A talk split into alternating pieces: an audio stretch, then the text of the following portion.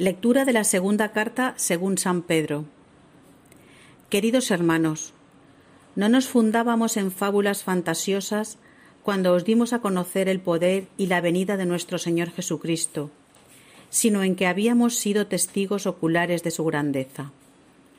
Porque Él recibió de Dios Padre honor y gloria cuando desde la sublime gloria se le transmitió aquella voz. Este es mi Hijo amado, en quien me he complacido.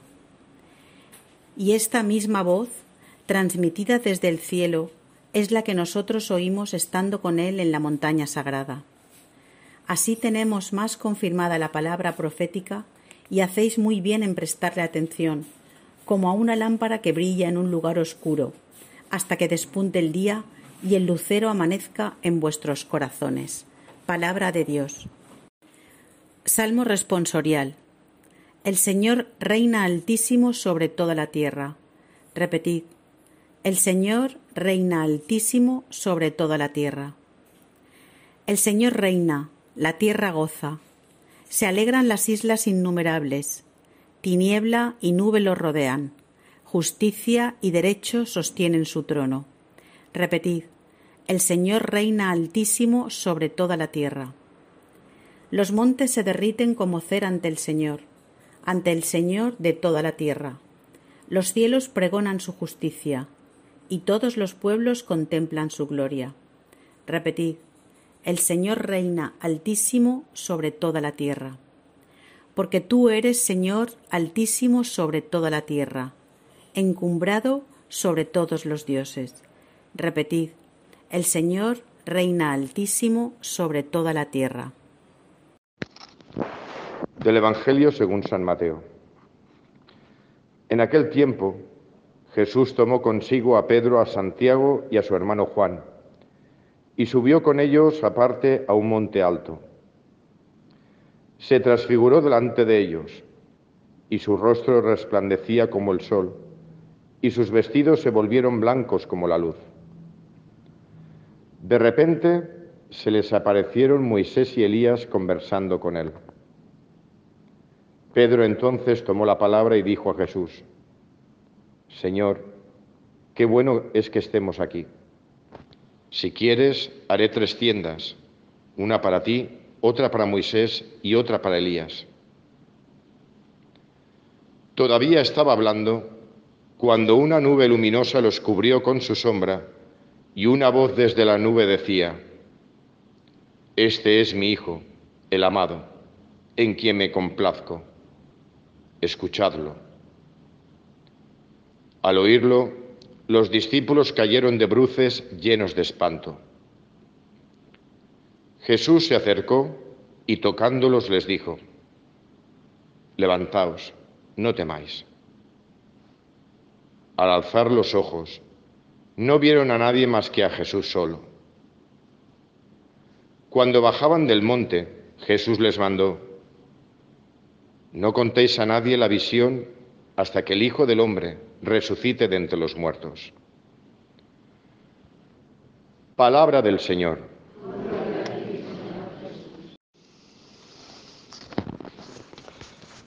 Hoy celebramos uno de esos grandes acontecimientos y de las grandes visiones que tuvieron los apóstoles, no todos, Pedro, Santiago y Juan, Bien sabemos que no todos los, apóstoles lo vieron todo, pero sí que entre ellos Pedro, Santiago y Juan, y en algún momento también Andrés, fueron testigos privilegiados de ciertos momentos eh, y circunstancias o acontecimientos de, de Jesús. Voy a empezar con la primera lectura, que no quiero que pase desapercibida, precisamente de la segunda carta de San Pedro, que es una carta que aparece poco en la, liturgia, pero que es importante. Empecemos por lo que dice en esta carta, obviamente escrita después de la resurrección. Ante esto que hemos escuchado, ante la transfiguración, que puede ser una historieta bonita, Pedro dice, no nos fundábamos en fábulas fantasiosas, cuando os dimos a conocer el poder y la venida de nuestro Señor Jesucristo. De fábulas, ninguna. Tonterías, pocas. Cuentos, ninguno.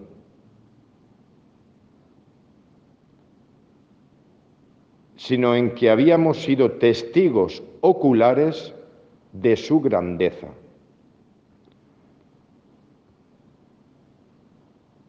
Esta misma voz, transmitida desde, desde, el cielo, es la que nosotros oímos estando con Él en la montaña sagrada. Esto fue tan fundante para Pedro, para Santiago y Juan, que el mismo Pedro, que tiene dos cartas canónicas que aparecen en la, en la Biblia, dos cartas muy cortas, pero dentro de esta segunda carta saca el tema. Fábulas y cuentos, ninguno. Nosotros lo hemos visto. ¿Y qué vieron? lo que hemos escuchado en el Evangelio, la transfiguración, algo que para ellos fue fundantes. Pedro, Santiago y Juan ya no serían los mismos después de ese momento compartido en el, en el monte Tabor. En este fragmento del Evangelio que hemos escuchado, muy sencillo, porque entre otras cosas Mateo es muy sintético, se dicen muchísimas cosas porque está todo lleno de simbolismos. Simbolismos que, eh, están hechos adredes para que aquellos que lo ven entiendan. Entiendan sobre todo y ante todo quién es Jesús. Que entiendan su mesianismo y en qué consiste. Pues empecemos por el primer signo. Jesús no escoge cualquier monte. Jesús no escoge cualquier montaña para irse a orar. De hecho, hemos estado últimamente en los Evangelios escuchando cómo Jesús se retira en muchos momentos a orar. Se va, se va solo, pero no se dice dónde. Pero aquí sí. Bueno, aquí sí, sí que lo sabemos.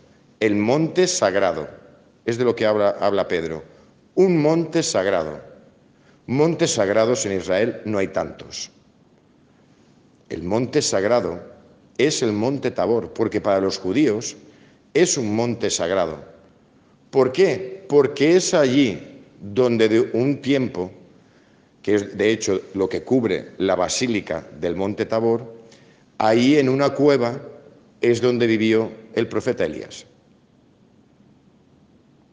Por eso es un monte sagrado para los judíos.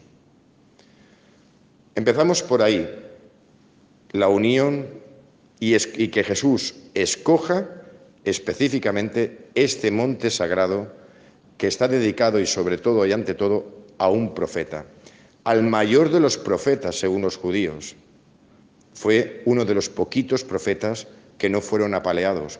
Bueno, entre otras cosas porque tampoco le dieron tiempo, porque como bien sabéis, el profeta Elías ascendió al, al cielo.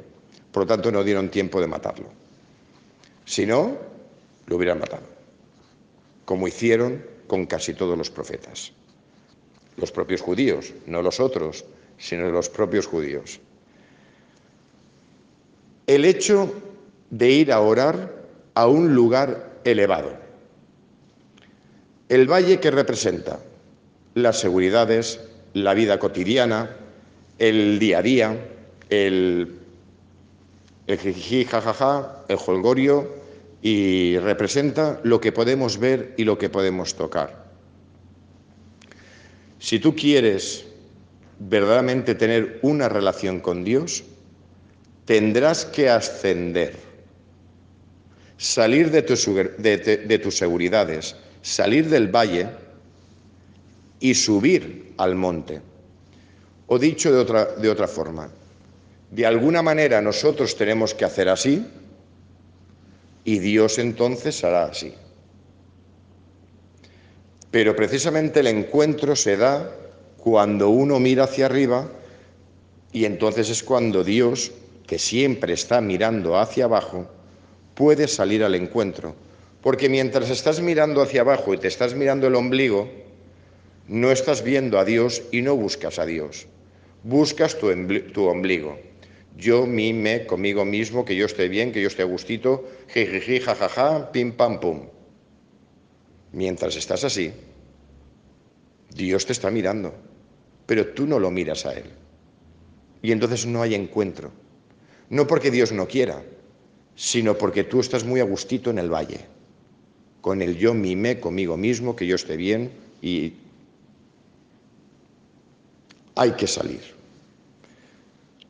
Primera lección, hay que subir. Si quieres encontrarte con Dios, hay que subir. ¿Qué se encuentran allí los apóstoles? Hay un momento en que Jesús, que entra en oración, lo primero que llama la atención es su vestimenta y también su rostro, lleno de luz, pero una luz que no viene de fuera, sino que es una luz que viene de dentro. Es la luz de la gloria, la luz de la santidad, esos vestidos blancos que lleva, que lleva Jesús. No es que los lleve, es que se transforman en blanco. El blanco siempre es el color de la santidad, el color de la pureza, es el color de la plenitud y el color de la gloria. La luz que sale desde dentro de Jesús. Es un cuerpo, un rostro, un ropaje transfigurado, pero todo sale desde dentro. Y abro un paréntesis. Mirad, yo no sé cuántas monjas o cuánta gente conoceréis que viva mucho la oración pero una persona de oración se le nota porque de alguna manera, eso yo lo he visto, eh, su rostro brilla. No es una luz, no es una bombilla, obviamente, pero hay algo que la, mirada y la cara está iluminada. Es lo que le pasaba a mucha gente cuando veía a los santos, que veían como, no era una luz como esto, pero algo notaban que salía de ellos, como ese aura, ese aurea, ¿no? O aura. Ahora, ahora. bueno, lo dejamos ahí. ¿Me habéis entendido, verdad? Bueno, pues algo que hay ahí. Es eso que lleva Jesús dentro. Es la segunda persona de la Santísima Trinidad. Es la santidad perfecta pero que eso está dentro de nosotros también. No es solo que le ocurrió a Jesús, es que esa santidad originaria que nos viene de Dios, recordar las homilías de hace un tiempo hacia atrás, eso ya está dentro de nosotros. La vida del valle, la vida de las seguridades y de las falsas seguridades hace que eso no salga hacia afuera. pero lo tenemos dentro. Por eso la transfiguración es tan, importante, porque no es solo algo que le ocurrió a Jesús. Porque yo siempre digo lo mismo, lo que le ocurrió a Jesús, si no me ocurre a mí, me importa un pimiento que le ocurriera a Jesús. Que le ocurrió a él, ¿a mí me puede ocurrir? No, no me importa. No me interesa. No me interesa. Jesús ha resucitado, pero yo voy a resucitar, no, pues me importa un pimiento que haya resucitado. Oye, chico, enhorabuena, pero no me interesa tu vida y no me interesa tu resurrección porque a mí no me afecta.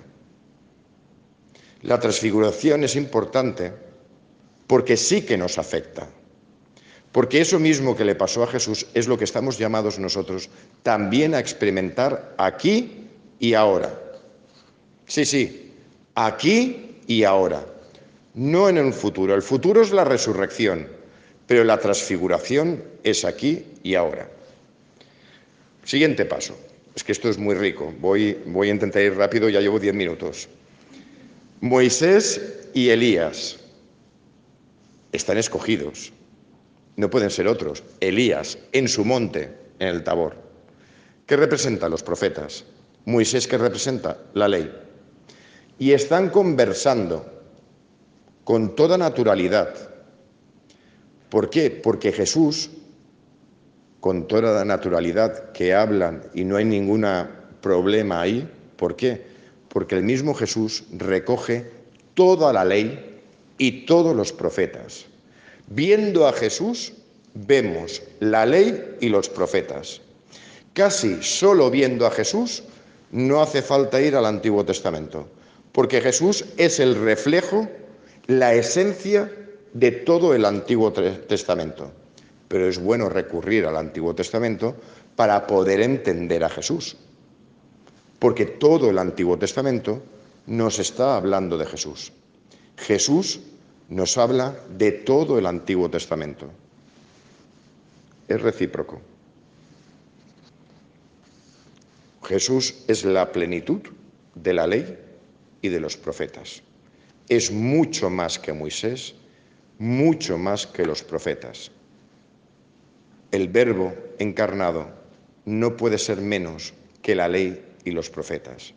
El verbo es la ley y los profetas. Actitud de Pedro, Santiago y Juan, y siempre, como muchas veces aparece en el Evangelio, Pedro es el que se lanza y habla. Ante esa visión que están teniendo, hay por una parte un temor, ¿por qué? Porque es una teofanía, es una manifestación de Dios, es algo que se nos escapa a la razón y también a los sentidos, y es algo que te produce temor.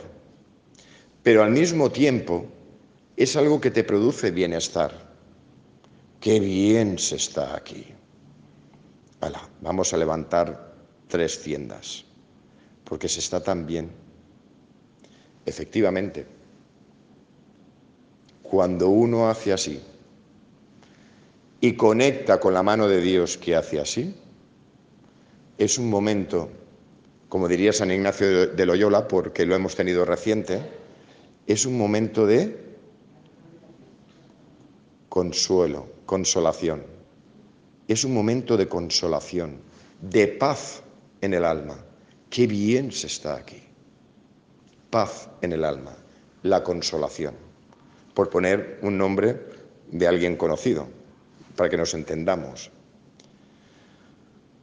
Me he dejado precisamente al Padre. Ellos están muy bien y muy a gustito. Pero aparece otro signo, que es la nube, que por cierto, qué bien que hoy es jueves, porque aparece la nube.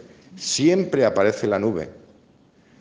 Cuando, recordemos, cuando aparece la nube con Moisés en la tienda del encuentro, cuando Moisés se metía dentro de la tienda, bajaba la nube y era signo de que Moisés estaba encontrando con Dios. Abro un paréntesis. ¿Qué es la exposición del Santísimo y encender el incienso? El incienso. Ay, qué asco, no Es que es un signo. Hay una nube. La nube, signo de la presencia signo de la presencia. Por eso se hace la nube delante de, Dios, porque es signo de su presencia. Y la voz que recordaréis que nos recuerda algo. ¿A qué? Al bautismo. Vuelve otra vez a decir el Padre lo mismo. Este es mi Hijo, mi amado. Escuchadlo. No os pido otra cosa Solo pido que lo escuchéis. ¿Es mucho pedir? ¿Es mucho pedir por parte de Dios? Escuchadlo.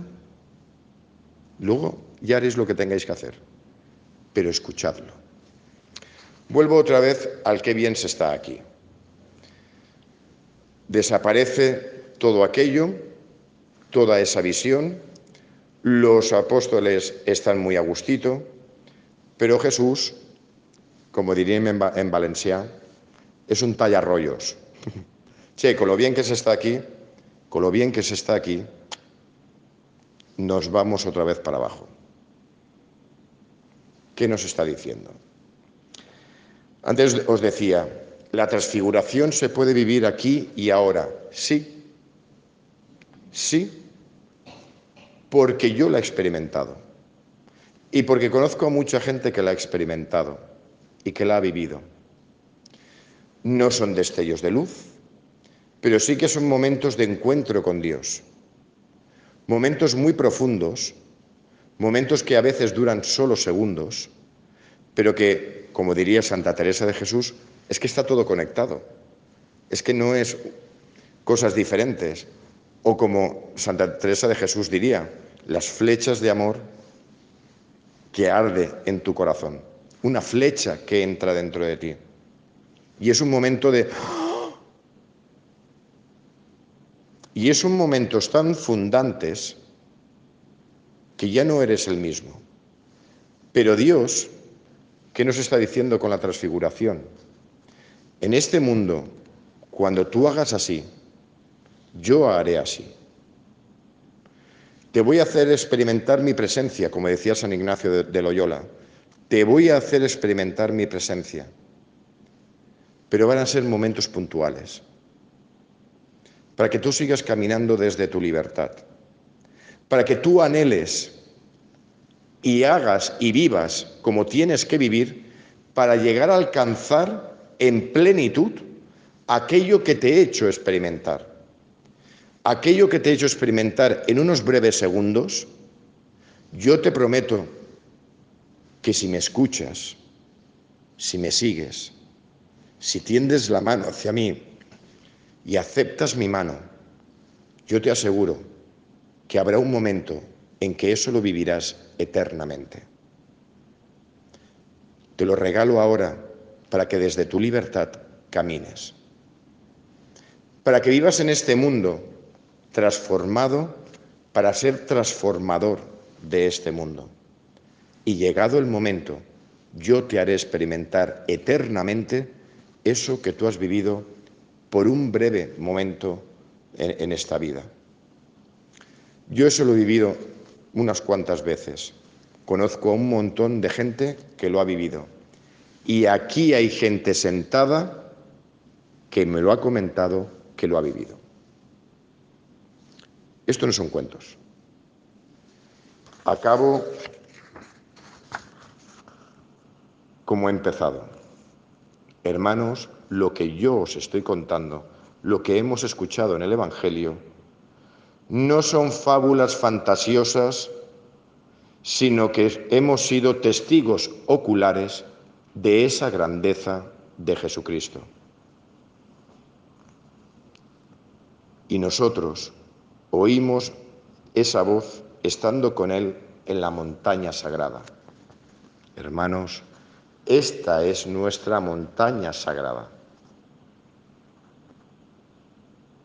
Hace falta venir a misa así. Porque Dios en cada Eucaristía hace así. Cuántas Eucaristías han sido para mí monte Tabor y momento de transfiguración? No me hacen ser más bueno, ni me hacen ser santo. Esos momentos hacen que anhele la santidad, cosa que no tengo. Pero esos momentos de transfiguración hacen que yo anhele lo que mismo Pedro después al poquito tiempo, ¿qué hizo después de la transfiguración? Negarlo tres veces. Y vio la transfiguración y negó tres veces a Jesús. Por lo tanto, no lo hizo santo, la transfiguración, pero le ayudó a saber cuál es el camino. ¡Wow! 20 minutos ¿eh? de homilía. Pues bien, hermanos, que Dios en su inmensa misericordia continúe estirando su mano hacia nosotros para que también nos toque el corazón y también podamos vivirnos y experimentar, aunque sean breves segundos en nuestra vida, la transfiguración, el amor profundo de Dios hacia cada uno de nosotros. Gracias.